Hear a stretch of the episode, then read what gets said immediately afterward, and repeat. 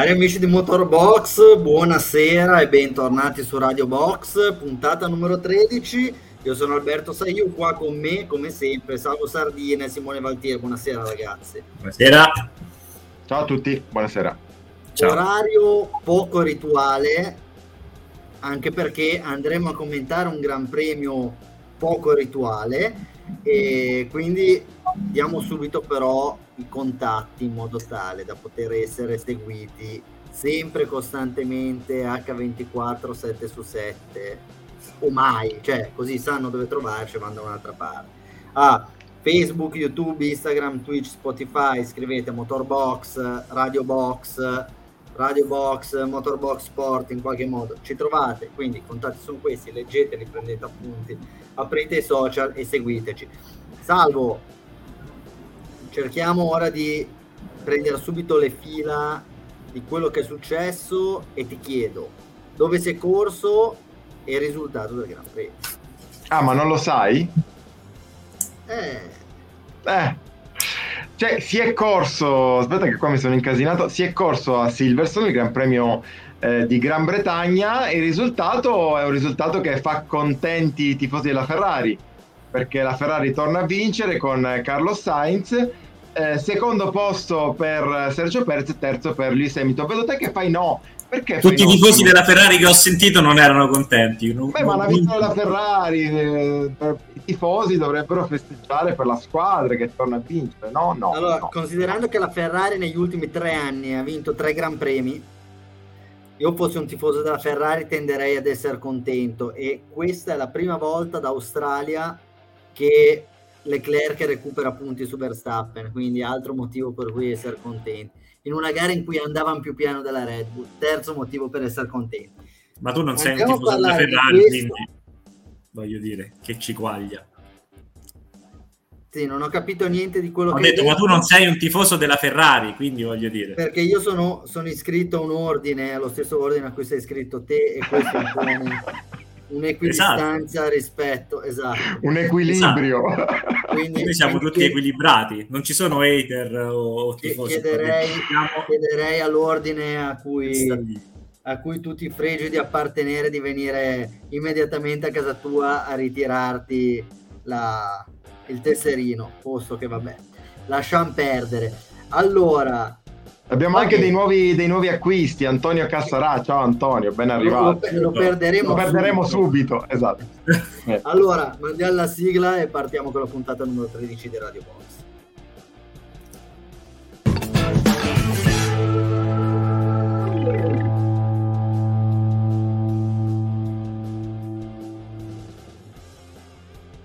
Salvo, mi sei sembrato meno reattivo del muretto Ferrari, però ne parleremo tra un po', non subito. Non subito. Allora, parliamo subito in realtà di, di quella che è stata una, una gara bellissima.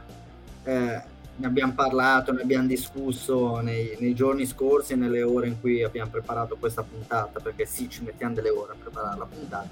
Ed effettivamente questa è stata una gara in cui non è mancato assolutamente niente incidenti, colpi di scena, invasioni di pista, bandiere rosse, pit stop sbagliati, strategie sbagliate, una vittoria di un pilota che non aveva mai vinto, eh, i piloti in lotta per il titolo che per un verso o per l'altro hanno avuto tutti i problemi, eh, Hamilton, Alonso in grandissimo spolvero, quindi diciamo che non sono mancate sicuramente le storie, ma direi, e qua farei intervenire subito Simo, probabilmente, e, e, sembra un po' assurdo da dire, ma l'episodio chiave, eh, o comunque un episodio che va in qualche maniera a rappresentare un ulteriore tassello rispetto a quella che è stata la bontà di un lavoro fatto, è avvenuto al primo giro. L'incidente incredibile di Wang Zhou che di fatto poi è uscito con le sue gambe eh, dalla macchina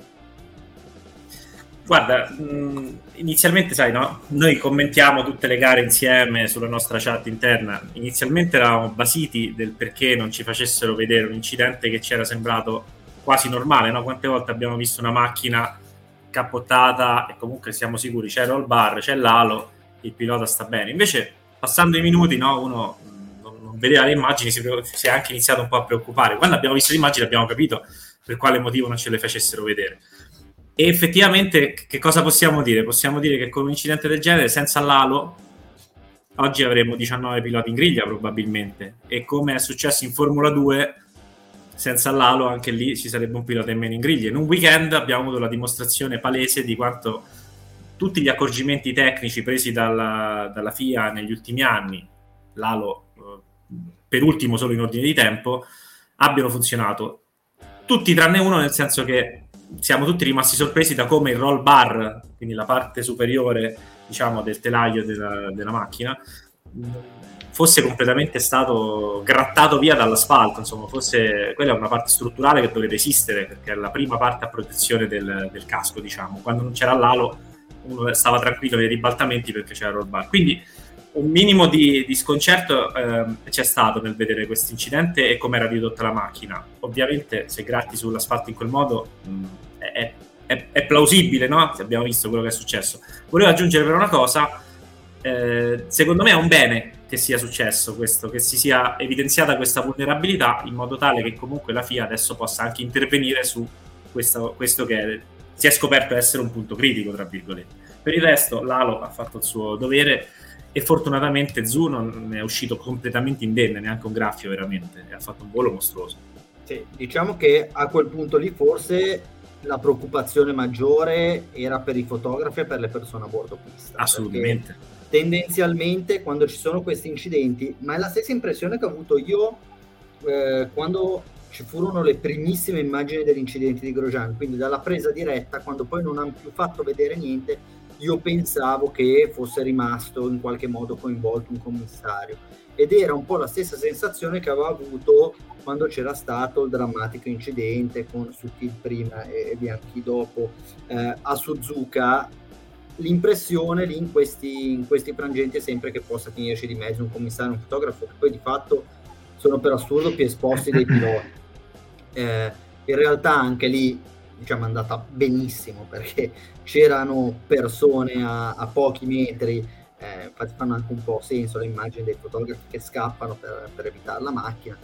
È andata bene, come hai detto giustamente tu Simo, è, è, sempre positivo quando una vulnerabilità viene riscontrata in un incidente che poi di fatto non, eh, non porta a lesioni particolari per i piloti io qua vorrei chiudere con una chiosa, mi auguro solamente che Christian Horner non faccia ripetere al povero Alex Albon anche quest'anno.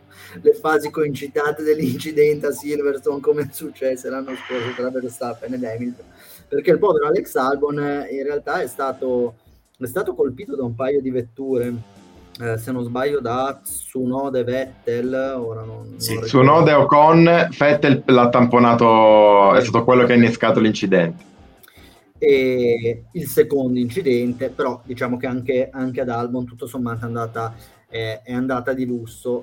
Salvo, vogliamo, e poi andrei avanti, derubricare quanto successo a incidente di gara o ritieni che ci siano delle responsabilità?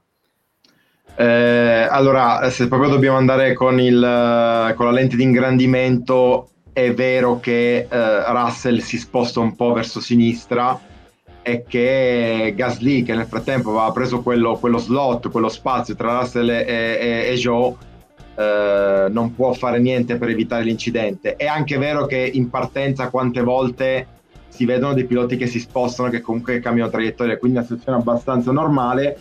Eh, sì, se dovessimo, se fosse un incidente stradale e ci, dov- ci fossero le assicurazioni in mezzo dovessimo trovare un, un, un responsabile, forse Russell eh, ha quel tantino di eh, responsabilità in più. Però eh, sono d'accordo con la direzione gara nel derubricare tutto come racing incident. Eh, eh, solitamente abbiamo sempre visto che nel primo giro, soprattutto alla partenza, curva 1, curva 2, si tende a essere un po' più morbidi, ma perché giustamente eh, diciamo, esigenze sportive danno la possibilità ai piloti di scegliere una traiettoria, in questo caso diciamo che poi anche la, la dinamica stata molto sfortunata perché se poi vedi un contatto lievissimo tra eh, Russell e, e Gasly. Gasly non si è fatto nulla, cioè ha continuato senza ne, nessun tipo di riparazione. eh, Russell che poi va a spizzare, se mi concedi, concedi questo, questo termine, la ruota posteriore eh, destra di, di Joe che, che, poi fa un volo pazzesco, ce lo ripeti cento volte, non penso che eh, si inneschi mai una dinamica del genere analoga a quella che abbiamo visto, quindi anche una, tra virgolette fatalità, fatalità però per fortuna è andata, come diceva Simo, è andata alla stragrande e, e oggi siamo tutti quanti che lo raccontiamo con, col sorriso sulla bocca e poi anche con qualche meme, farò vedere più avanti. Noi la raccontiamo col sorriso sulle labbra, te la racconti con un minimo di indecisione data dalla tua economica linea internet. Eh, evidentemente c'è bisogno che. Veramente, veramente mi sa che ti hai ribloccato te, Alberto. Basta, allora tutto quello che ho detto viene ritorto contro. A posto. Io vedevo esatto. Simo che si muoveva, te che balbettavi, va bene. Allora, dopo questa ennesima ulteriore gaff, io andrei avanti per parlare della gara dei big. Eh, I primi quattro, e parliamo chiaramente di in ordine di classifica Verstappen, Perez, eh, Leclerc, Sainz, si sono trovati un po' nella condizione di vincere, perdere la gara. Tutti hanno avuto forse la chance di vincerla, tutti hanno avuto anche sicuramente modo di perderla poi tra i quattro qualcuno doveva vincere, ha vinto Sainz, proviamo anche un po' a ricostruire come, come, sono andate le cose e proviamo a farle in ordine sia cronologico che metodologico. Eh, partiamo da Verstappen.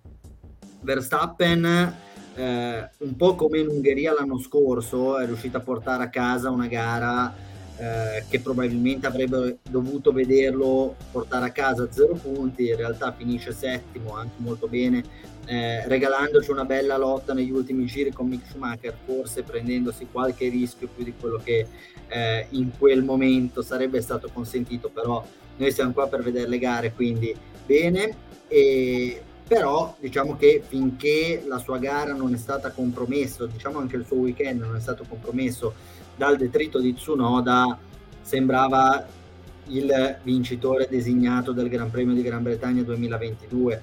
Fin dal, dalla giornata di venerdì abbiamo avuto l'impressione che Verstappen fosse il più in palla, anche in qualifica la sensazione di nuovo era quella che la pole sarebbe stata sua, poi alla fine si è girato, non, non è riuscito a completare eh, l'ultimo tentativo, Sainz si è fatto preferire, va bene, eh, però domenica in due occasioni alla prima partenza in cui è sopravanzato Sainz, poi ripetuta e dopo pochi giri dalla, partenza, dalla seconda partenza si era in entrambi i casi ritrovato in testa con una macchina che sembrava più performante, lui sembrava in controllo. Quindi secondo me la gara di Verstappen facciamo abbastanza presto a, a liquidarla dicendo era il più veloce, si trovava in testa, ha avuto un problema. Eh, e non ha vinto la gara, ha fatto eh, ha limitato i danni, salvo... Alberto, no, infatti eh, su questo ti volevo dire che se, se, non fosse che poi Leclerc è stato azzoppato dalla strategia, ne parleremo dopo.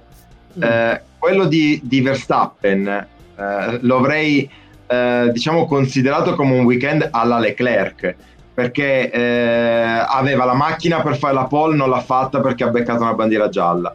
Partenza prende il primo posto, tutto da rifare. Eh, seconda partenza si mette lì a, in caccia, il suo rivale è in difficoltà perché Leclerc aveva rotto l'ala con il contatto con Perez, quindi sembra, la, la, sembra avere la strada spianata, poi becca un detrito e fa settimo, quindi cioè, gliene sono capitati di tutti i colori a, a Verstappen in questa settimana. Sì, diciamo che eh, di nuovo qua ora poi dovremmo andare a capire, Simo, eh, chi ha da recriminare. Poi è un po' come nelle partite di pallone, quando di fatto pareggi, tendenzialmente ha sempre da recriminare forse chi ha preso il gol per ultimo, ecco. Però in questo caso diciamo che Verstappen, un po' come Leclerc in Spagna, aveva la gara in tasca, aveva eh, il principale rivale che aveva commesso un po' di pasticcio al via, non, non aveva la macchina a posto, eh, eccetera, eccetera se dobbiamo, cioè a prescindere dal macroscopico errore di Ferrari, poi ne parleremo più avanti, però Verstappen qua ha perso, direi, almeno come delta con Leclerc 22-23 punti, quindi weekend molto negativo per lui. Diciamo che, diciamo che Verstappen, cioè se, do, se, doveva andare storto un weekend a Verstappen, questo gli è andato tutto storto e lui è riuscito comunque a salvare qualche punticino, nel senso che nelle FP3 aveva mostrato un passo devastante, se non avesse piovuto in qualifica probabilmente avrebbe fatto la pole.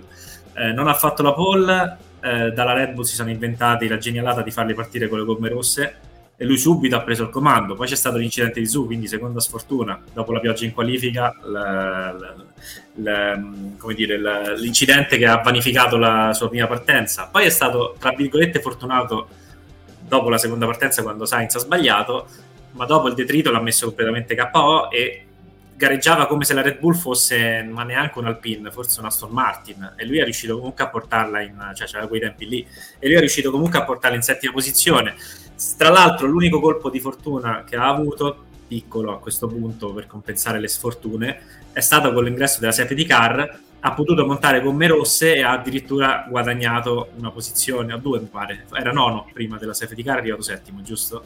Quindi comunque l'ha salvato alla grande il weekend.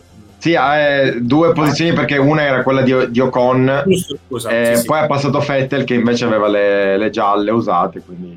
Esatto, esatto, esatto. Quindi no, ecco. però su, su, su Verstappen ehm, eh, volevo, eh, volevo aggiungere... No, scusami Simo, ti ho interrotto, vai, vai avanti. Vai, e... vai. vai. Eh, mi sono dimenticato. Verstappen, Andiamo al prossimo. mi sono distratto, perché mi sono distratto e mi sono... Vai, vai, vai avanti, vai avanti. Finta che... bene, allora vi faccio una domanda e poi andrei oltre perché... Eh... Mi verrà, eh, mi tornerà in mente. Ma bisogna... Quando parleremo di Leclerc ti verrà in mente una cosa esatto. contestualizzata totalmente. Allora, eh, secondo voi senza il detrito avrebbe, avrebbe vinto o immaginate sì. degli altri scenari? Con i se e con i maci si fa poco, ma senza il detrito come potenzialità avrebbe vinto, sì.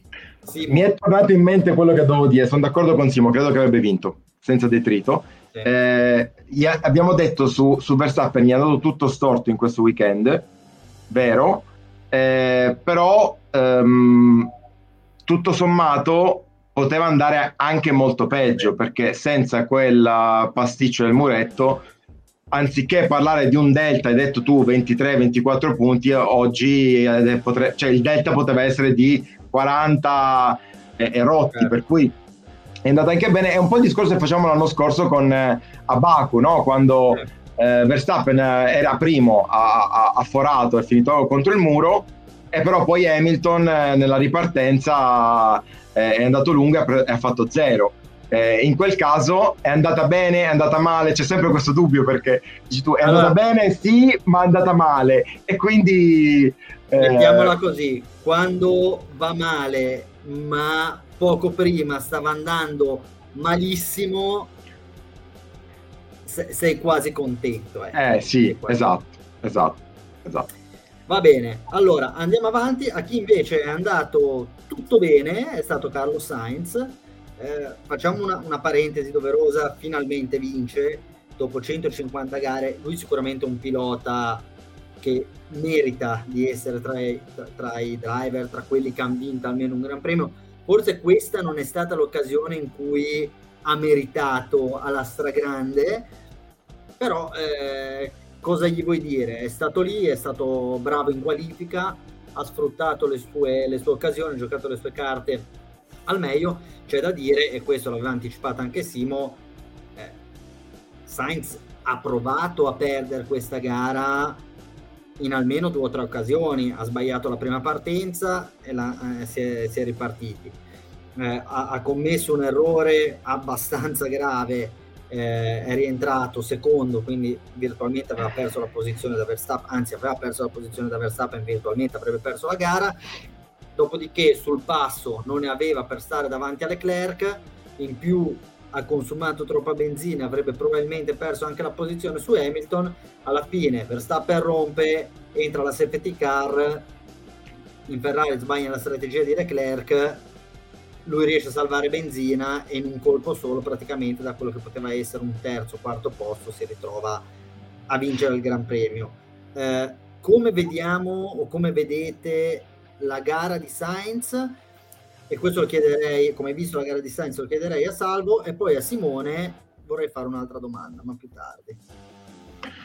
Ma eh, guarda, hai detto tutto tu, nel senso che in effetti ci sono stati tre momenti in cui lui ha eh, eh, neanche rischiato di perdere, ma forse non è stato all'altezza della vittoria. Eh, la prima partenza, eh, poi quell'errore lì che è un errore grave, e poi anche il fatto di non avere il passo eh, del compagno di squadra nonostante l'evidente danno alla macchina del compagno di squadra. Questo qua poi secondo me è il grosso eh, il grosso punto interrogativo sulla, sulla prestazione di, di Sainz, perché comunque ti aspetti che da una Ferrari integra eh, arrivi una prestazione che sia quantomeno migliore o comparabile a quella del, dell'altra Ferrari che invece aveva un danno.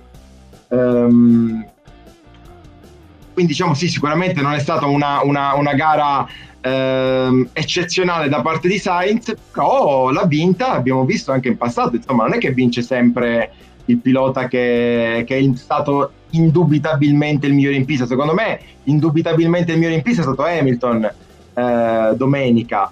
Eh, e leggermente staccati alle sue spalle eh, Leclerc e, e, Perez. Quindi sì, però bravo, eh, come dice Antonio Cassarat, eh, mando in, in, in onda il suo, il suo messaggio, finalmente, ma neanche più di tanto, perché poi eh, effettivamente non ha mai avuto la macchina per vincere. Diciamo che alla decima gara con una macchina che può consentirgli di vincere. È anche vero che però in questo lasso di tempo hanno vinto Gasly, eh, ha vinto eh, Ricciardo con la McLaren. Ha vinto Gasly, tra l'altro Sainz è arrivato secondo. E, e, Sainz è arrivato secondo. Però per esempio poteva vincere l'anno scorso a Monte Carlo, poteva vincere la sfiorata quest'anno a Monte Carlo, quindi le occasioni poteva le ha avute. In Canada due settimane fa. Poteva vincere in Canada due settimane fa. Diciamo che le occasioni le ha avute. Il finalmente immagino che non è di scherno, ma è semplicemente per dire sono passate 150 no, gare no, no, e finalmente eh, entra con merito nel club dei piloti che, che, possono vantare una vittoria. Finalmente, come poteva essere, finalmente ha vinto Perez, finalmente sì, ha sì, vinto sì, Button. Finalmente ha vinto Nico Rosberg, ecco, quindi no, no, in questo senso qua, figuratevi, ottimo pilota. Tra l'altro, nota curiosa, eh, quando abbiamo visto eh, entrare in pista i, i, manifestanti, abbiamo ricordato questa statistica, se non sbaglio, le ultime due volte che è entrato in pista un manifestante ha sempre vinto il secondo pilota della Ferrari, quindi è questo è... Sì, no, ha sempre vinto Barrichello. Barrichello. Barrichello e ora... Eh, Barrichello. Parliamo di... questa cosa. Fantastico. Parliamo di secondo, tra, e tra l'altro eh, Carlo Sainz, la, la, grande statistica che è girata nella giornata di sabato, è tipo il settimo, ottavo pilota con Car nel nome. Car, Sesto. Sesto? Vabbè, comunque, che fa la pole position. Pensate, c'è chi fa questo tipo di statistiche, quindi diciamo che quella degli invasori eh, di piste e le vittorie Ferrari è, è forse la, la meno... È una banalità, è una banalità. banalità. No, Simo, eh, volevo dirti, Leclerc e Sainz hanno corso eh, 31-32 gare insieme, largo circa, mm, non voglio nemmeno essere così preciso, eh, e fondamentalmente hanno fatto tanti punti uguali. E, e, ed è chiaro, è, sembra evidente che Leclerc sia più forte di Sainz, il campione, e campione statistico in questo caso, però inizia ad essere secondo me significativo. Cioè un conto se tu hai un campione di 1, 2, 3, 5 gare, 10 gare, 32 gare sono tante. Allora, questo, questa statistica dice una cosa, dice che Sainz non è così scarso come uno pensa, cioè, lasciamo da parte che ha vinto una delle gare che probabilmente meno meritava di vincere, però l'ha vinta e alla fine tutto si riequilibrerà e si riequilibra. C'è da dire che in effetti se andiamo a vedere episodio per episodio, adesso non ho fatto una ricerca e la mia memoria, come ben sapete, non è proprio delle, insomma, non è proprio delle migliori, però Leclerc ha avuto tante più sfortune, siccome quando parliamo di sfortune o sfortune o chiamate contro del, eh, del muretto o ha fatto anche qualche errore magari in più, quindi quello sarebbe demerito suo eh, o ha avuto anche sfortune col, con le rotture. Insomma, secondo me lì No, vabbè, nel senso, bisognerebbe. Hai, hai, dato un ottimo spunto. Magari nei prossimi giorni scriviamo un, un bell'articolo al riguardo, andando a vedere episodio per episodio, andando a vedere il delta, quello che, dice, che dicevamo prima. Nel senso, se Leclerc vince una gara eh, in cui magari è uscito tipo Barcellona perché gli si è rotta la macchina, sono 25 punti in più in questo, in questo contesto e sono dei punti in meno per Sainz. Quindi eh, anche se banalmente la chiamata sbagliata del muretto, di cui tra poco parleremo più approfonditamente, eh, è costato a Leclerc 13 punti e a Sainz gliene ha dati eh, 6, no aspetta, 8, 7 in più, 10 in più. Poteva arrivare. Quindi comunque se vai a vedere il delta fai presto da questi 300 a finire 400 a 200. Mm, è abbastanza... Bisognerebbe eh, farlo, è un ottimo eh, spunto. E, e, poi comunque secondo me c'è da, da ricordare quello che penso ci siamo detti tutto l'inverno a fine del campionato scorso. Eh, Leclerc lo scorso anno non ha corso per portare punti, per, no, non ha corso da regolarista. Leclerc spesso, ma anche strategicamente, ricordiamoci Istanbul per esempio, ha corso da punta eh, che che aveva il talento e le capacità per andare all'attacco. La Ferrari l'anno scorso ha differenziato bene, c'era un pilota che, che, stava lì sempre quinto, sesto, quarto per prendere eh, i punti pesanti e c'era un altro che invece cercava di portare a casa quel podio o quella vittoria che poi in realtà è mancata, che avrebbe in qualche modo fatto eh, non dico svoltare, ma avrebbe mh, probabilmente reso meno amara la stagione della Ferrari. No? La Ferrari comunque è un team, l'ho detto tantissime volte Binotto lo diceva anche nel 2020, è un team che va alle gare in teoria per vincere, anche quando non ha la macchina per vincere, quindi Leclerc è stato spesso usato come punta di sfondamento, diciamo così, eh, come ariete per cercare certe volte con delle strategie un po' eh, come dire bizzarre, pazzerelle di, di, di, di, centrare il, il bersaglio grosso. Non ci è riuscito, eh, però mi sembra che quest'anno è così, hanno, hanno ottenuto gli stessi punti, va bene, però quest'anno c'è un gap prestazionale e secondo me anche di punteggio, se vedi i punti che, che Leclerc ha perso per strada non per colpe, su, non per colpe sue, che è eh, molto molto consistente. Ok, i numeri allora... ogni tanto mentono, quindi questo è il eh, Sì. Uh, sì, sì, ogni tanto. Sicuramente s- sarebbe da approfondire perché sì. di nuovo mm, Beh. Beh. inizia ad essere un campione secondo me significativo e non metto in dubbio che, che Leclerc sia sicuramente tra i due il pilota migliore però, però va bene andiamo avanti allora eh, chi sta facendo molto bene quest'anno eh, Perez arrivato secondo io liquiderei la sua gara con con poche frasi, nel senso è stato estremamente fortuna- sfortunato in una prima fase di gara, c'è stato il contatto tra lui e Leclerc, eh, abbiamo anche opinioni differenti su eh, a chi andasse imputata la colpa, ma direi poco cambia, non, non, credo che questo faccia la differenza per quello che riguarda la nostra disamina, eh, si è trovato ultimo di fatto, ha corso una gara intelligente, aveva un passo abbastanza buono, di fatto l'ultima safety car, la safety car l'ha rimesso nel mix, comunque lui aveva già recuperato fino alla quarta, quinta posizione, che poi di fatto è la posizione che sarebbe spettata a, a Red Bull eh, anche partendo ultimo e, e, poi niente, ha capitalizzato, quindi direi ha fatto molto bene Perez, di più non poteva fare. Eh, ditemi voi cosa, cosa, ne pensate, ma ancora una volta qua si dimostra che, che Red Bull ha puntato sul cavallo giusto. Simo.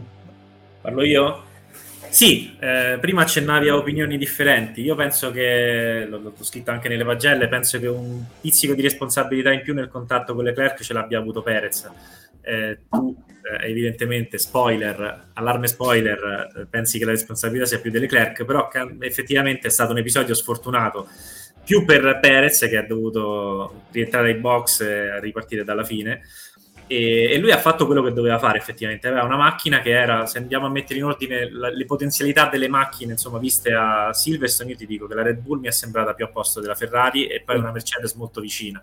Quindi aveva la macchina migliore in pista, ha potuto fare una bella rimonta che come ha fatto Leclerc in Canada si sarebbe potuta concludere ai piedi del podio più o meno, no? quarto, quinto a seconda del Poi è arrivata la safety car e hanno, hanno, colto subito l'occasione di farlo rientrare, gomme rosse, e è stato bravissimo. Nei frangenti finali è stato bravissimo, ha lottato come un leone con eh, Hamilton e eh, Leclerc, pur da un, diciamo, un, punto di partenza di vantaggio che era con Hamilton eh, di, di auto e con Leclerc di gomme perché Leclerc aveva le gomme dure in quella fase. Quindi diciamo che ha fatto quello che doveva fare e l'ha fatto molto bene e questo sottolinea quello che hai detto te, nel senso Red Bull ha un secondo pilota che fa quello che deve fare un secondo pilota e che tra l'altro è secondo nella classifica del mondiale e si era anche messo in testa qualche gara fa di dare proprio fastidio a Verstappen. Ora, quanto questo possa accadere e quanto la Red Bull glielo permetterà è un altro discorso, però Perez dimostra ogni, ogni domenica di meritare il suo posto, insomma.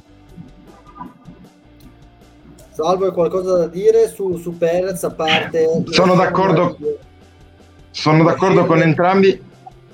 Vai, vai. Del papà, la scena meravigliosa dei due papà, di papà Hamilton e papà Perez. È, è, la, è, la, foto, diciamo, sicuramente la cartolina del, del weekend. È la cosa più bella di, del mondiale. Mondiale. Una roba bellissima che va a suggellare no? una, una, domenica di sport pazzesca e quella foto lì c'è cioè, stata la ciliegina sulla torta. Comunque, vabbè, tornando seri. Ehm, sono d'accordo con voi, Perez scelta giustissima, è il secondo pilota, eh, comunque il, il, il, vice Verstappen eh, migliore che ci, che ci, possa essere in questo momento. Ehm, ottiene un ottimo risultato con un po' di fortuna, come avete detto voi, in un weekend dove però, eh, se proprio dobbiamo trovare il pelo nell'uovo, è stato leggermente eh, più distante da Verstappen eh, eh, rispetto agli standard di questo 2022. Cioè mi è sembrato quasi un weekend in stile 2021 dove lui proprio non riusciva a fare le cose che, riusciva, che, che riesce normalmente a fare Verstappen. Quest'anno li abbiamo visti molto vicini, a Silverstone no, un passo indietro da parte, lui, da parte sua. Ok, altro grande, grandissimo protagonista, eh, già negli ultimi weekend si capiva che, che, stava tornando, ma ora possiamo dire Lewis is back, Hamilton ha corso una gara commovente e tranne Simone che tifa per Ferrari, io credo che io gli ho dato 10, a parte il fatto che io gli ho dato 10 nelle pagelle, è il migliore parlo, per me. Parlo, parlo, per i presenti, escluso Simone, si sperava che, che, Hamilton ce la potesse fare. Guarda che lo speravo anch'io, perché sarebbe stata una storia di no, sport. No, sarebbe stato veramente bello se avesse vinto. E diciamo che anche loro eh, non sono lontanissimi, quindi se si mettessero a vincere tre o quattro gare di fila sarebbe bellissimo, tornerebbero nel mix, ma questo non avverrà. Comunque Hamilton ha fatto una gara sontuosa, eh, salvo secondo te senza la safety car o con una gestione un po' diversa eh, dell'ultima parte di gara Hamilton avrebbe potuto vincere, avrebbe potuto contendere la vittoria con Leclerc, sarebbe arrivato secondo. Credo che sarebbe arrivato secondo, perché Sainz era in grossa difficoltà non tanto con le gomme, che comunque erano più vecchie rispetto a quelle di, di Hamilton, quanto sulla benzina. Gli era già stato chiesto dal box di fare eh, un po' di lift and coast e andare a risparmio di carburante quindi io credo, anche guardando il, il, ritmo che aveva dopo il pit stop, che avrebbe facilmente, più o meno facilmente passato eh, Sainz, poi però Leclerc aveva già 4-5, magari dopo il sorpasso ne avrebbe avuti 6-7 secondi di vantaggio, per cui non credo che sarebbe stato in grado di vincere, però ha fatto una gara eh, perfetta, è stato bravissimo. E, e ripeto... Ehm, l'abbiamo già detto forse in qualche altra puntata quest'anno, Lewis is back ma eh, se n'era mai andato, cioè io mh, non ho l'impressione di, di, di, di, essere davanti a un pilota che è eh, un pilota sul viale del tramonto, un pilota finito che però ogni tanto ti fa il guizzo come magari succedeva a Raikkonen nella parte finale della sua carriera. Quant- delle volte l'abbiamo detto, ah Kimi is back, ah che bella gara di Kimi, però ne faceva una buona ogni 10-15, per cui eh, invece Hamilton secondo me sta comunque giocando un altro campionato rispetto a quello dei piloti che mediamente sono nella, nella fase crepuscolare della carriera. Certo. Posso dire una cosa? Eh certo, certo. Devo dire su Lewis, io ho avuto la sensazione a 19 giri dalla fine, quando, quando è entrata ai box a fare il suo cambio gomme, che la possibilità di vincere ce l'avesse. Perché ero sicuro che se avesse messo le rosse, quindi le gomme soft, le avrebbe potute portare fino alla fine, aveva fatto d'altra parte 32 giri, quanti erano? 30, sì, 32 con le, con le gialle. e avrebbe potuto, soprattutto prime, nei primissimi giri, attaccare la Ferrari. Hanno scelto una, una, gomma hard e in quel caso sono d'accordo con Salvo, sarebbe arrivato probabilmente secondo se non ci fosse stata la safety car. Sì, la soft in effetti forse avrebbe potuto, sì, è vero. Esatto, però poi ho pensato anche un'altra cosa, visti i giri finali, ehm, con, quando con gomme soft più fresche, perché poi Hamilton è rientrata e le ha montate le soft con la safety car, quindi con gomme soft più fresche di quelle che avrebbe dovuto fare 19 giri. Leclerc in ogni caso con le stesse gomme bianche più usurate è riuscito più o meno in qualche modo a rintuzzare i suoi attacchi fino a quando non si è dovuto arrendere.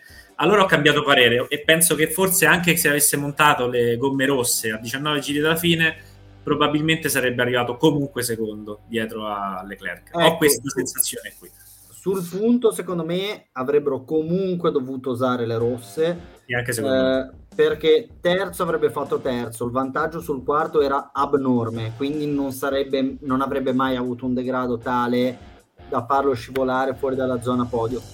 E negli ultimi giri, Simo, secondo me, dobbiamo ricordare che si è trovato in una condizione in cui erano 4-5 macchine che entravano in curva insieme sì. e uscivano a posizioni invertite, quindi lì Leclerc secondo che me è riuscito a, a rimanere ne, nella battaglia perché gli altri si davano fastidio, perché erano tutti eh, all'interno del... Si, si, formava il classico eh, treno di RS e conseguentemente si veniva a creare una situazione in cui anche chi andava un po' più piano probabilmente riusciva a gestire le cose. In una, vero, me, in una situazione in cui trovavi uno contro uno a gomme fresche, tu unico a usare il DRS, probabilmente Hamilton avrebbe avuto più facilità. Poi magari non Però l'avrebbe dovuto usare per 19 giri. È quella la sì, cosa che... Va... Di nuovo, Simo, l'hai detto bene, te con i secoli in mano non si va da nessuna parte. Purtroppo, se, se non parliamo con i secoli ma eh, veniamo qua leggiamo la classifica ed è finito. Quindi proviamo anche a immaginare come sarebbero potute andare le cose in maniera se, se, se, se qualche variabile fosse caduta in maniera, in maniera un po' diversa. E sul discorso che facevi tu Salvo secondo me sì Hamilton ha avuto tre o quattro gare di enorme involuzione diciamo nel, eh, dall'Australia ha avuto tre o quattro gare in cui ha ha, palesato enormi difficoltà. Ma ce le avute sempre, ce le avute tutti gli anni quelle due, tre gare, magari non di fila, due o tre gare in cui tu dici eh, ma Hamilton, ma questo weekend proprio non, non, non, c'era. Io mi ricordo ogni anno, gli anni in cui ha vinto i titoli, li ha avuti sempre questi weekend qua. Ehm, diciamo che probabilmente avere una macchina che, che ti porta a lottare per il settimo, ottavo posto, quarto, quinto, quando ti va bene, eh, indubbiamente da un punto di vista psicologico forse eh, non, ti, no, non, ti, fa rendere al massimo, senza contare che poi questa qua è una cosa che hanno detto loro, poi non so se è vero o meno, sono dichiarazioni di Hamilton e della Mercedes. Hamilton per tutta la parte, questa prima parte di campionato fino a Silverstone è stato usato come ehm, diciamo, cartina al tornasole per i test di setup un po' più estremi. L'hanno utilizzato anche per via della sua esperienza per cercare di capire come mettere a punto questa benedetta W13. Eh, si sta che questo non, questo non, lo so e probabilmente eh, dipende dalle piste. Eh, io ho l'impressione che que- ecco, la, la macchina vada... Eh. Scusa, ti faccio subito una domanda. Parlando di piste, noi diciamo sempre che Barcellona è un ottimo test per capire se una macchina è veloce o meno. Silverstone è un'altra pista vera. Guarda, non voglio essere autoreferenziale, ma quando avevo scritto un pezzo sul cosa abbiamo imparato a Barcellona, avevo fatto presente che poi le piste successive, Bach, Canada, eccetera, eccetera, Monaco, sarebbero state anche piste poco significative per capire effettivamente i rapporti di forza tra le vetture. E Silverstone sarebbe stata di nuovo un buon banco di prova eh, a Barcellona e, e, a Silverstone le due piste più vere sulle quali si è corso fino a questo momento la Mercedes di fatto è andata bene e aveva il ritmo per stare sul podio di prestazione. Non dico vincere però comunque di contendere a un certo livello.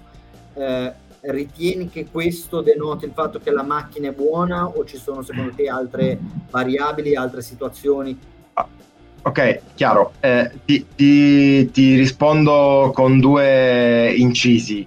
Primo, eh, che evidentemente basta aprire il calendario per rendersi conto che le piste alla Baku e alla Montreal ormai sono quasi preponderanti rispetto alle piste vere, purtroppo. Anche se poi ci divertiamo pure a Baku e a, e a Montreal. No, infatti, però è, è, è, secondo me questo weekend con Silverson, poi cioè che divaghiamo sempre, però questo weekend a Silverstone abbiamo visto che, che, tipo di gare ci possono offrire le piste vere.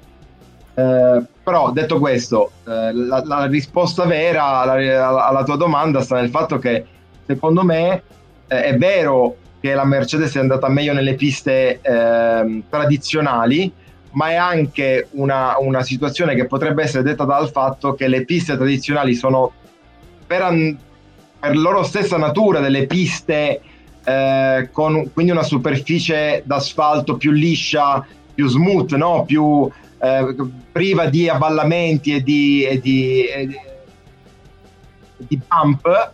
Eh, non volevo usare termini inglesi, bump, saltellamenti, bump. Bump, con la B o con la B? Bump, bump con la B. Ah, ok, vai. E, ehm, e quindi eh, è chiaro che un team che ha problemi col saltellamento, con l'assetto relativamente appunto alle sospensioni, a che rigidità usare a livello di sospensione, si possa trovare meglio su una pista vera che non su un asfalto cittadino che per sua stessa natura appunto invece è ricco di avvallamenti e, e di, di asperità. Ok, molto bene. Allora, sono passati 41 minuti e 25 secondi da quando abbiamo iniziato questa puntata di, di Radio Box. Dobbiamo fare entrare l'elefante adesso. Esatto, facciamo entrare l'elefante nella stanza. Eh, Leclerc parte se- terzo, arriva quarto, gara anonima. Eh, partiamo con i meme, andiamo avanti. No, allora, no, allora eh, di nuovo, poi lui, lui è un signore, c'è poco da dire quando nel dopogara non si sente parlare eh, vorrebbe andare lì a, ad abbracciarlo, non credo che gli possa far piacere un abbraccio nostro, ma metaforicamente parlando eh, fa un po' tenerezza perché vede un pilota super talentuoso che dà tutto, eh, che magari non è perfetto e questo poi lo rende anche in qualche modo un, un eroe più bello da, da tifare o per il quale simpatizzare pur tuttavia ancora oggi siamo a raccontare di una gara che avrebbe potuto portare a un risultato X che poi in realtà ha avuto un risultato X mezzi. Eh, pensare che Leclerc qua avrebbe potuto fare primo e secondo era una condizione direi abbastanza semplice da immaginare, si parla di un altro piazzamento fuori dal podio, tra l'altro ho letto una statistica che mi ha fatto un po' sorridere. Eh, Sainz ha fatto 6 podi quest'anno, Leclerc 4, Hamilton 3. Quindi effettivamente, mettiamolo così, il team 16 sta underperformando rispetto a quelle che dovrebbero essere eh, le prestazioni. Salvo la gara di Leclerc abbiamo già parlato, bicchiere mezzo pieno, mezzo vuoto, di fatto una gara in cui Verstappen era più veloce, lui gli recupera 6 punti, quindi come se avessero fatto primo e secondo, però sarebbe potuto andare molto meglio per lui. Poteva essere a meno 30 mi pare se non ho fatto male i calcoli, il che vuol dire che sai, da meno 49 a meno 30 è, è quasi un, un colpo diciamo ma neanche, cui... posso, dire, se eh. non fosse entrata la safety car, Verstappen non sarebbe arrivato settimo. Quindi, eh, tra l'altro. No, eh, sì, sì, no, ma hai, hai, hai ragione. Eh, la gara di Leclerc, eh, cioè, allora, eh, secondo me si, si, partiamo da una base che è una base di, sfor- di, di, di sfortune, no? di congiunture astrali che vanno nel, nel, nell'ottica di sfavorire Leclerc, ma anche a Monte Carlo no? c'è stato un palese errore della, di strategia del, del Muretto. Però è anche vero che a Monte Carlo 99, 90 su 100, se hai due macchine che partono in prima e seconda posizione, sull'asciutto la gara vinci. sul bagnato invece ti, ti, ti, espone a delle situazioni particolari in cui può succedere, eh, possono succedere anche cose strane, come poi effettivamente è successo la vittoria di, di, di Perez. Ehm, a Silverson la sfortuna sta nel fatto che Ocon a, a, a 13 giri dalla fine la sua macchina eh, a pochi metri da, dalla curva di Cops eh, porta la, la, direzione gara a mandare in pista la safety car. Senza safety car avrebbe vinto comodamente. L'abbiamo detto prima quando parlavamo della rimonta di, di Hamilton. Cioè, quindi lì c'è sfortuna. E c'è da dire che evidentemente il team Ferrari, che non è un team che necessariamente fa, le, fa male le cose scolastiche, cioè, alle cose scolastiche ancora ancora eh, ci si arriva tutto sommato eh, bene però è un team che si fa trovare impreparato dinanzi alle neanche emergenze, perché poi tutto sommato devi aspettare che una gara di Formula 1 possa entrare una safety car, però si trova impreparato dinanzi alle situazioni un po' eh, dove... dove eh, eh, sì, gli imprevisti evidentemente in questo momento non li hanno ancora studiati, non lo so, non so come, eh, come dirlo, però eh, è un dato di fatto che poi effettivamente la strategia della, de, che la Ferrari ha scelto per per, per Leclerc è una strategia che ha portato, anziché ad, ad avere eh, non più il primo pilota, chiamiamolo così, poi magari non è, non è, il primo pilota, non è il secondo pilota, quindi non facciamo le gerarchie, però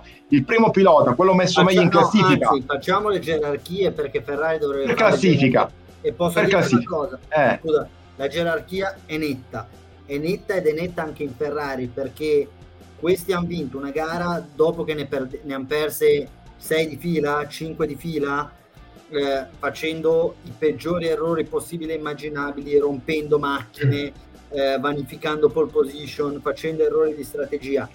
Vinci col tuo rivale che finisce settimo e sei incazzato. In Ferrari erano tutti incazzati. Se, se vedi quando Sainz Ma Alberto... il traguardo sono in sette a festeggiarlo. Quindi è chiara la gerarchia. Ora continua al... a dire no, i piloti che... ma c'è la gerarchia, che Leclerc sia il primo pilota è evidente, evidente e anche la gara è stata in qualche maniera gestita in quel modo lì, perché a parti inverse non avrebbero chiesto allora, io, io, di far passare Sainz. Sì, sì, sì, sono d'accordo. Eh, eh, il, um, il discorso dell'incazzatura, del non essere contenti, il fatto che più o meno, l'abbiamo detto all'inizio, no, tutti i tifosi Ferrari hanno un po' il, la luna storta da domenica oggi è anche dovuto al fatto che comunque lo stesso Binotto, nonostante delle dichiarazioni e un successivo comunicato del lunedì che ha ribadito e difeso una scelta che però è indifendibile, si sono resi conto di aver fatto un errore, un errore grave, un errore palese, perché ripeto, eh, hai scambiato un sicuro primo posto col tuo primo pilota e per primo pilota intendo quello che è messo meglio in classifica è un sicuro terzo ma magari anche secondo con l'altro pilota in cambio di un primo posto col secondo pilota e un quarto posto con il primo cioè ehm, Pinotto poi appunto ha anche parlato, ha anche detto, eh sì, ma quando entra la safety car avete visto, il primo non si ferma mai, anche Hamilton l'anno scorso ad Abu Dhabi non si è fermato. Eh, eh, sì, Mattia, non si è fermato e ha perso il mondiale. Cioè non mi sembra proprio l'esempio di, di strategia che, che, va seguita, eh, da, da, da, da utilizzare come esempio, come emblema. Poi peraltro qui c'è anche un errore di fondo, non so se è malafede o semplicemente un'ingenuità, ma non, non, puoi paragonare le due, le due, cose perché Hamilton l'anno scorso non si poteva fermare gratuitamente ai box. Cioè Hamilton avrebbe sicuramente perso la posizione su, su Verstappen che stava dietro e che aveva e delle gomme... La gara sarebbe durata in qualche modo gambe... uno o due giri. E la gara sarebbe durata uno o due giri. Esatto. Con Verstappen invece... che aveva tutto l'interesse a buttare esatto. fuori Hamilton. Tra l'altro, cioè... tra l'altro. Qua invece avevi un pilota, intanto una gara che sarebbe durata ma nella peggiore delle ipotesi almeno 10 giri. Almeno 10 giri, no, non 10, 9, 8, comunque uno spazio di tempo sufficiente per permettere a una Ferrari di passare la Mercedes di Hamilton. Ok? Ma comunque, se si fosse fermato Hamilton insieme a Leclerc, Leclerc avrebbe mantenuto la prima posizione e non solo, se andiamo a guardare i distacchi, nel momento in cui viene chiamata in causa la safety car, eh, le due Ferrari avrebbero potuto tendenzialmente in maniera abbastanza serena fare la doppia sosta. C'era lo spazio, c'era più spazio tra Leclerc e Sainz a Silverstone e non hanno fatto la doppia sosta che non tra Sainz e Leclerc a Monte Carlo quando hanno fatto la doppia sosta. Quindi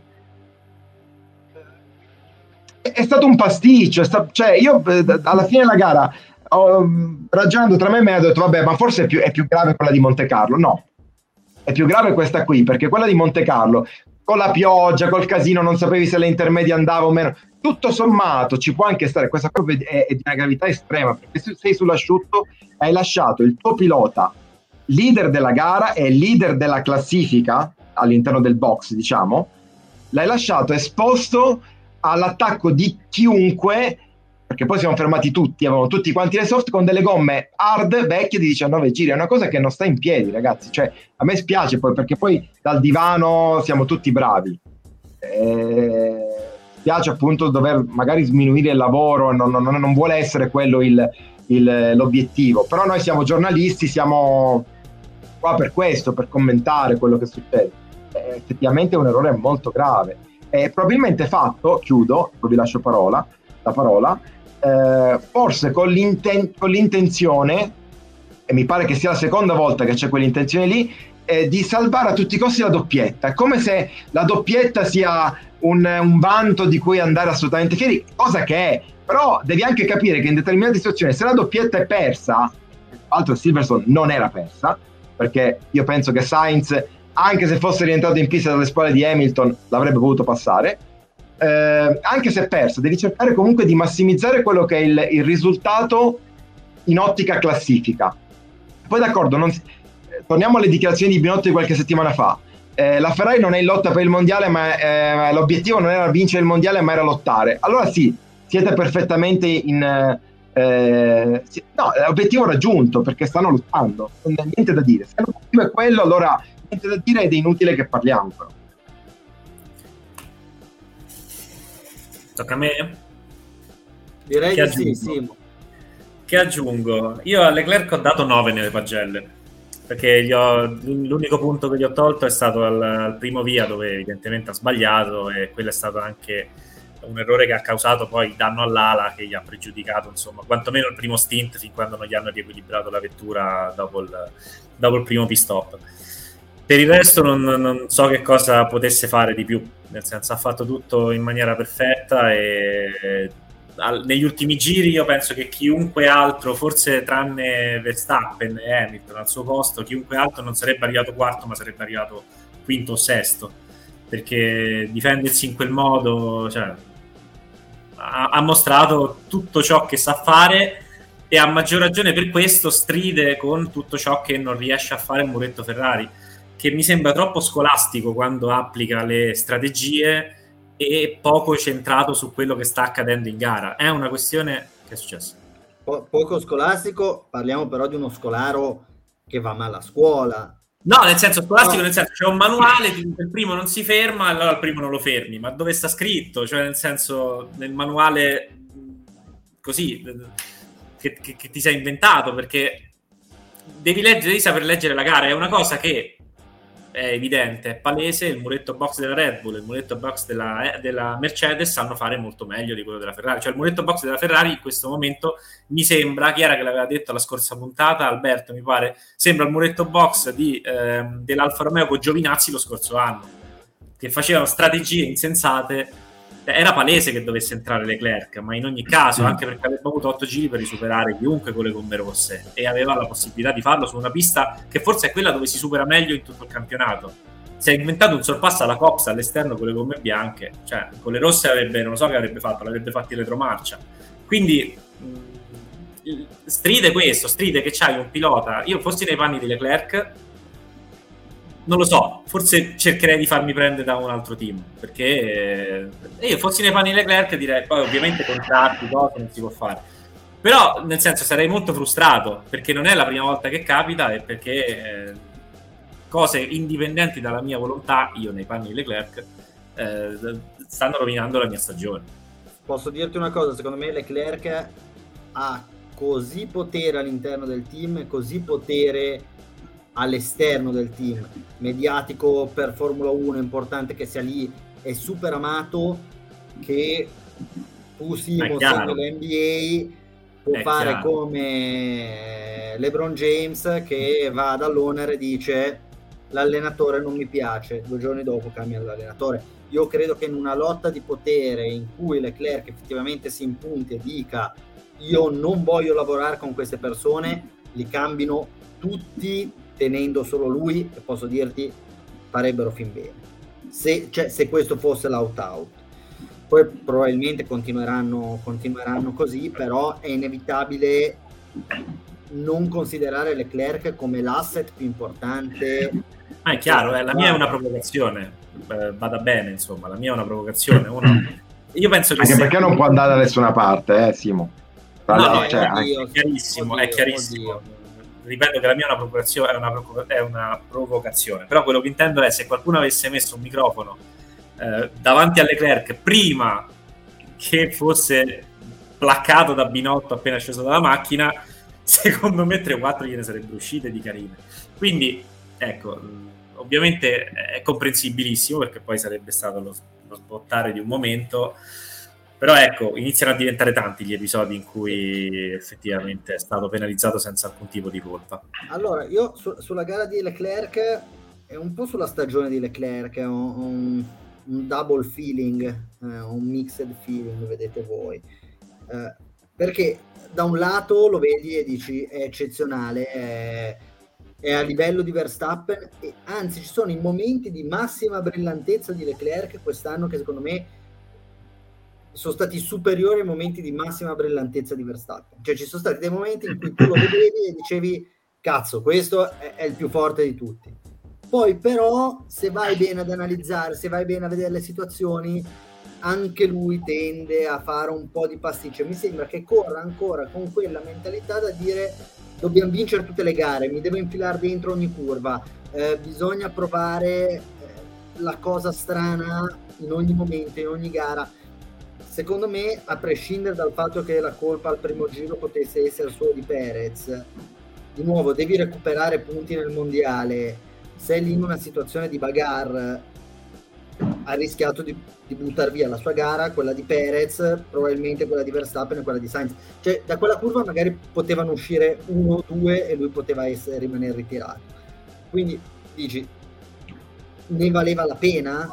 Aveva senso. Poi se andiamo ad analizzare la sua gara, tu Simo mi dici gli do 9, di fatto era dietro a Sainz, dietro a Verstappen con Perez fuori.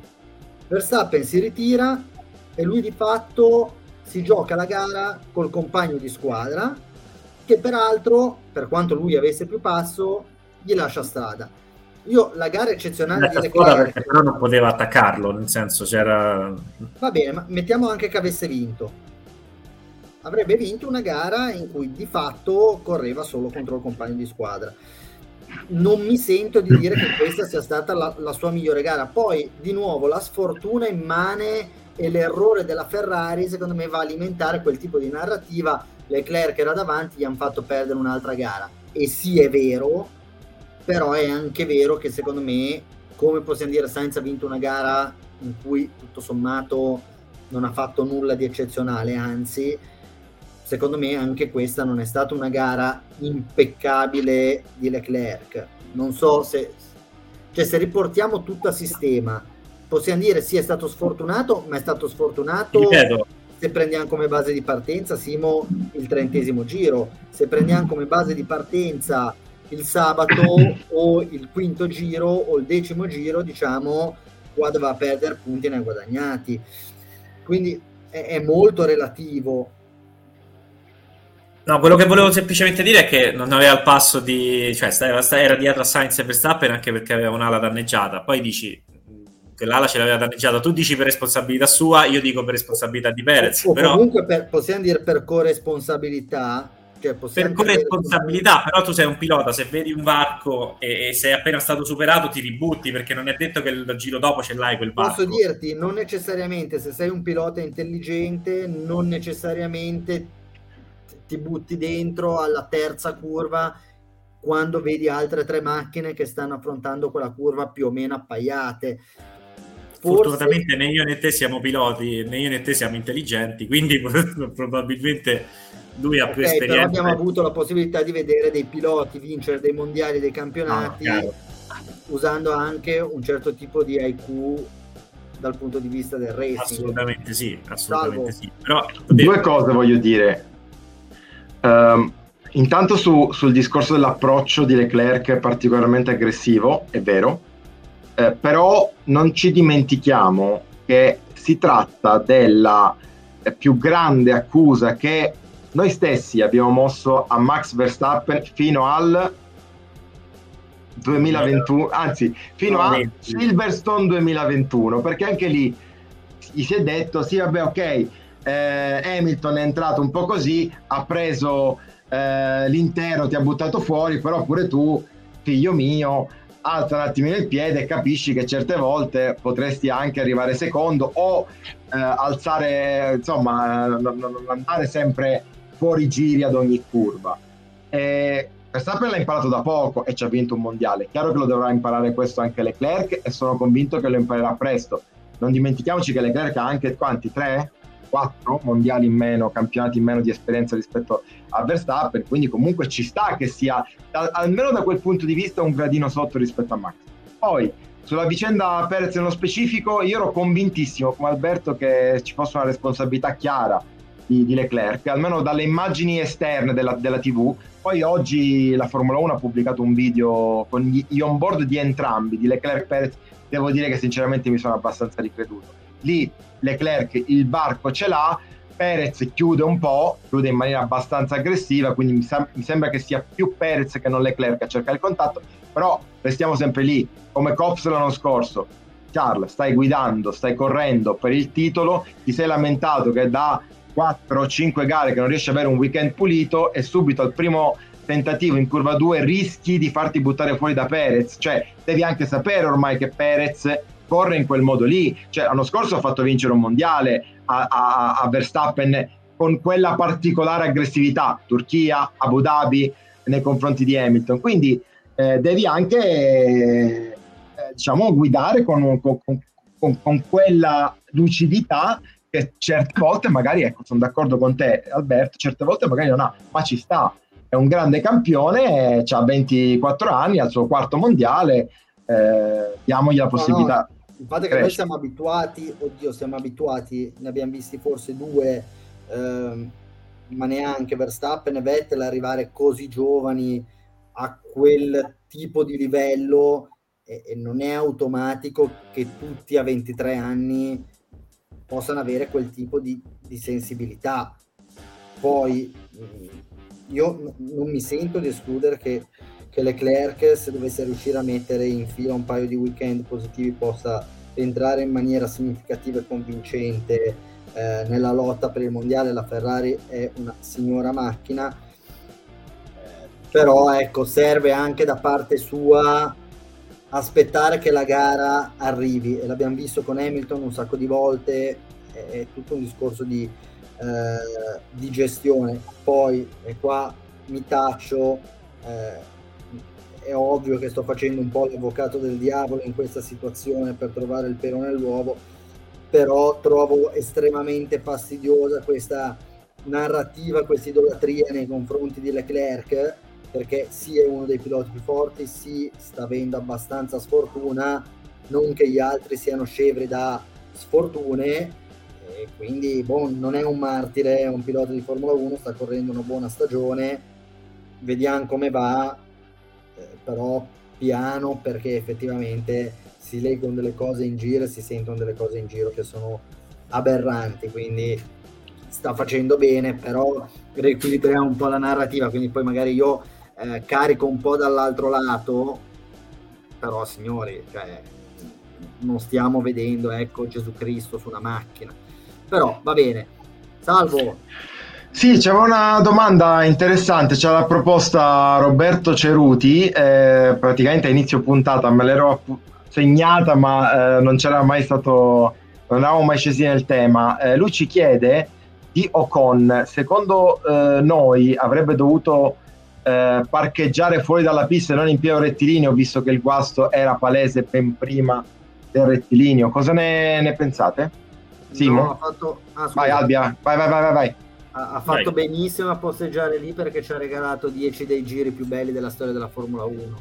Però sì, guarda, in realtà io non penso che i piloti parcheggiano lì. Con... Allora, avevo letto anche un altro commento, non mi ricordo se era lo stesso, adesso non... ha, provato ad avvantaggiare Alonso con questa... Sì, sì, era sempre lui, è sempre Roberto che lo chiedeva, sì.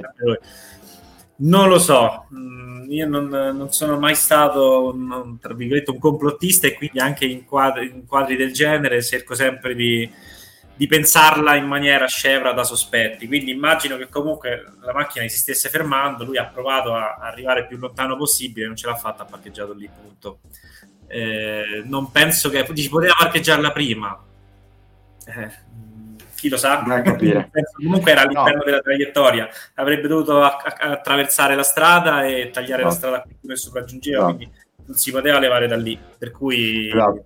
non gli do eh, sì, ma sono d'accordo con te. Io penso che in queste situazioni, eh, quante volte abbiamo visto un pilota rallentare a un certo punto, ehm, e, riceve dal box delle istruzioni per eh, resettare qualche sistema e, e, poi improvvisamente ripartire come se nulla fosse. Quindi lì ci stava che magari stesse cercando di eh, capire se c'era possibilità di ripartire. Poi una volta che, sei, che vai molto piano e sei sulla destra di quel rettilineo, è impensabile attraversare la pista, passa- attraversare la traiettoria e andarsi a mettere in una posizione di sicurezza. A quel punto ha fatto la cosa più corretta da fare, che era fermarsi prima della curva. Eh, è stato sicuramente sfortunato Leclerc, però no, ecco, non credo che Ocon sia da sanzionare. No, no, assolutamente. Allora, ragazzi, io chiuderei il capitolo Silverson, non so se c'è qualche altra domanda nel frattempo ve ne faccio una io. Che voto date al Gran Premio di Gran Bretagna 2022? Salvo, so che tu ti sei sbilanciato, secondo me, in maniera un po' imprudente. Ho detto una delle migliori, di, delle 10 più belle degli ultimi anni. 5? Eh, sai cos'è che mi è piaciuta particolarmente perché è stata una gara, tu mi dirai, ah ma non è vero, però io lo, lo, l'ho vista come una gara lineare. Cioè, è vero che poi alla fine c'è stata la safety car che ha sconvolto tutto ed è poi il motivo per cui stiamo qua a parlare da un'ora, perché senza safety car avrebbe vinto Leclerc, gara bella, ma eh, però rispetto a tante altre gare molto belle, eh, l'ho trovata meno, meno, artificiosamente caotica. Abbiamo visto le gare molto belle con tanti sorpassi, ma perché c'erano le gomme che duravano 5 giri, c'erano 3-4 pit stop. Questa qua è stata una gara tutto sommato lineare che sarebbe stata molto bella e ricca di sorprese anche senza la safety car finale. Quindi per me è una gara da 9. Perfetto, 9 anche per me e sottoscrivo quello che ha detto Salvo. Allora, il voto che do è il medesimo, anche io pensavo al 9, non la, non la trovo tra le 10 gare più belle della storia della Formula 1. Eh, di quelle che, mi, che, poi ti ricordi. No, eh, sì, esatto. Eh, siamo un po' come Hamilton, ogni volta best crowd, best, best fans, che peraltro è tornato, quindi grande Lewis. Eh, la gara più difficile della mia vita quando vinceva con 30 secondi di vantaggio su nessuno eh, Oppure Genè che dice sempre mai visto questo, no? Visto è un po' la stessa cosa. Esatto, sei un po' il nostro Genè, eh, anche se la maglia della Ferrari ce l'ha Simo, eh, però diciamo che due partenze, due piloti in ospedale, un'invasione di pista, una safety car alla fine, eh, Verstappen che rompe, Sainz che esce, gara lineare, sì, ecco, mi sembra una definizione che, che sia abbastanza calzante, salvo. Allora... Vogliamo farci due risate che non ce ne siamo fatte abbastanza con i meme?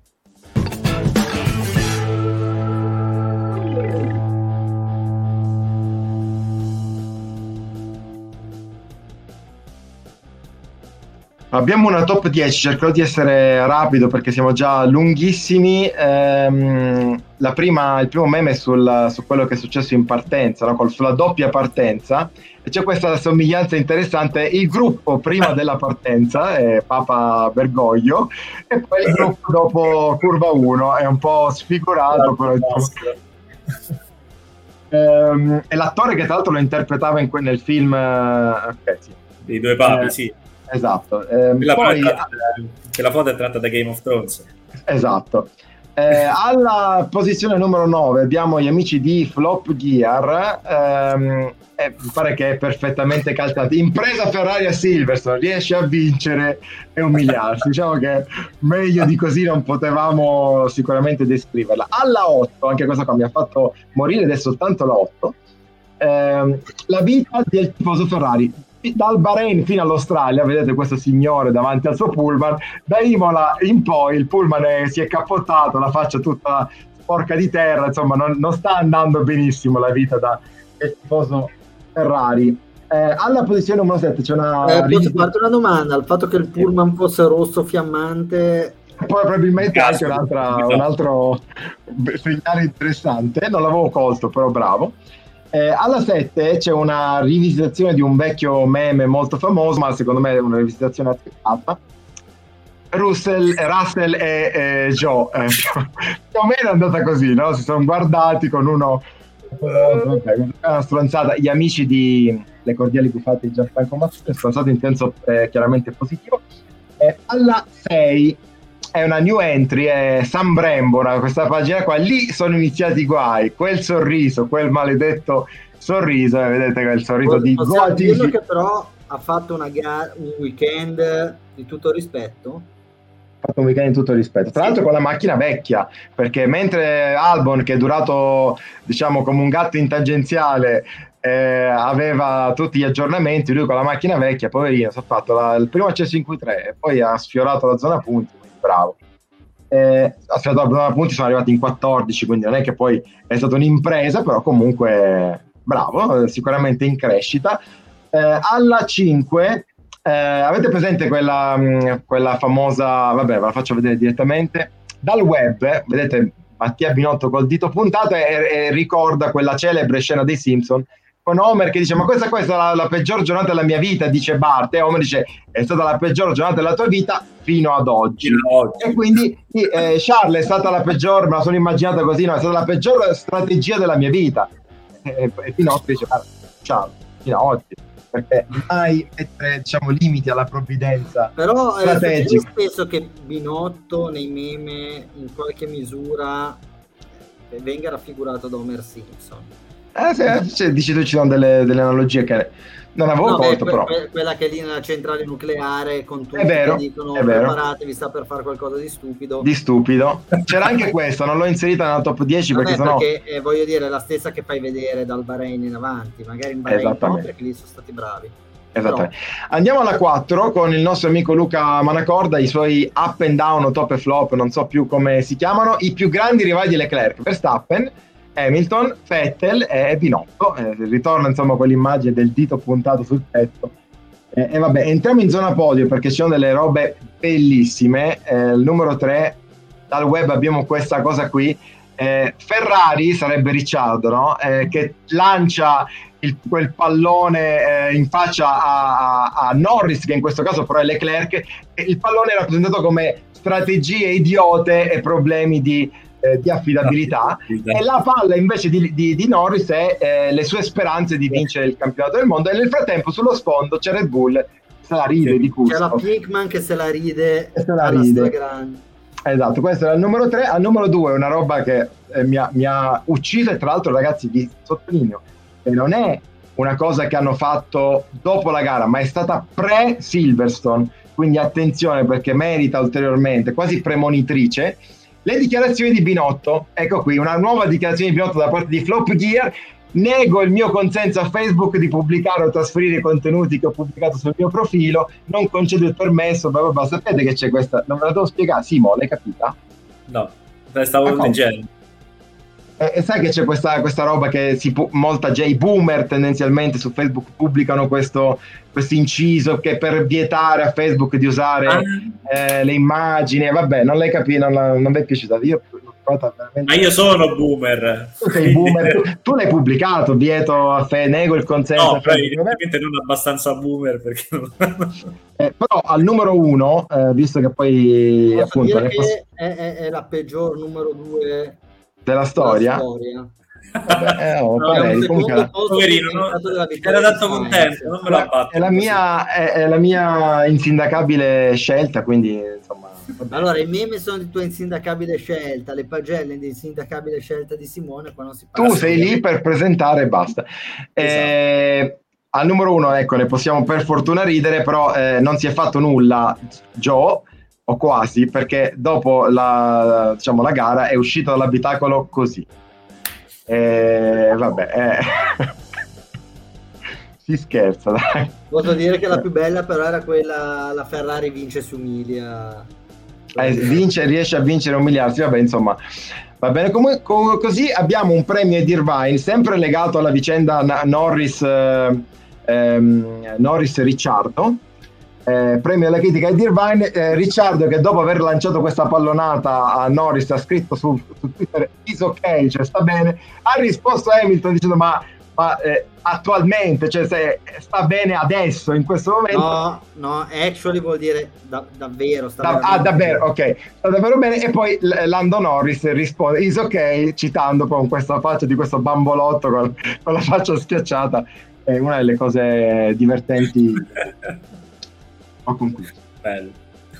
Molto bene, allora abbiamo velocissimamente i risultati del Toto Box. Sì, dai, senza sigla, eh, abbiamo fatto cagare tutti quanti, chi due, chi un punto, però c'è un sorpasso perché i Radio Box All Stars, in questo caso guidati dal nostro Poldo Cornicchia, che salutiamo, il figlio del direttore Mario, che addirittura ha beccato, ha superato Simone, quindi Simo, sei ultimo adesso, cioè eh, devi fare eh. qualcosa. Se, sei tipo si deve, perdere, si deve perdere bene. sei vale tipo Lewis Hamilton, dopo le scorpacciate degli anni scorsi col cambio regolamentare si è partito eh... un, po', un po' di ma Lewis is coming back, l'abbiamo detto, no? Quindi... Esatto, esatto. Allora, non abbiamo tempo per fare i pronostici adesso, eh, li faremo tra di noi e poi chiaramente ve li comunicheremo. Informazione di servizio, eh, oltre al dove poterci seguire, io e Salvo da, da dopodomani di fatto, eh, da giovedì saremo in Austria per seguire il Gran Premio e, e niente, quindi ci potrete seguire, vi daremo eh, informazioni, contenuti live, quindi le stesse stupidaggini che diciamo solitamente da qua. Da casa. Da là. Da là. Diciamo che la qualità, vi, vi, assicuriamo, continuerà ad essere estremamente, estremamente bassa e le nostre considerazioni chiaramente superficiali. Va bene, allora... E quindi, e quindi facciamo pubblicità anche al nostro sito e quindi i live questa volta non li farà più il nostro mitico Salvuzzo, ma ce li faremo io e Luca Manacorda e quindi vi invitiamo a seguirli e vedrete quanto rimpiangerete Salvuzzo. Ecco, perché siamo l'unica redazione che quando manda gli inviati in pista vanno lì e non lavorano facendo lavorare quelli che rimangono a casa. È giusto così, come è giusto che sia. Tur- turismo giornalistico, va bene ragazzi. Allora, eh, chiaramente... Noi vi mandiamo a caccia di scoop, voi dovete scoopare. Va bene, con questo direi che possiamo così. chiudere. Eh, buonanotte a tutti e ci vediamo a questo punto martedì prossimo. Alle 19. Ciao ciao. Forse. Ciao.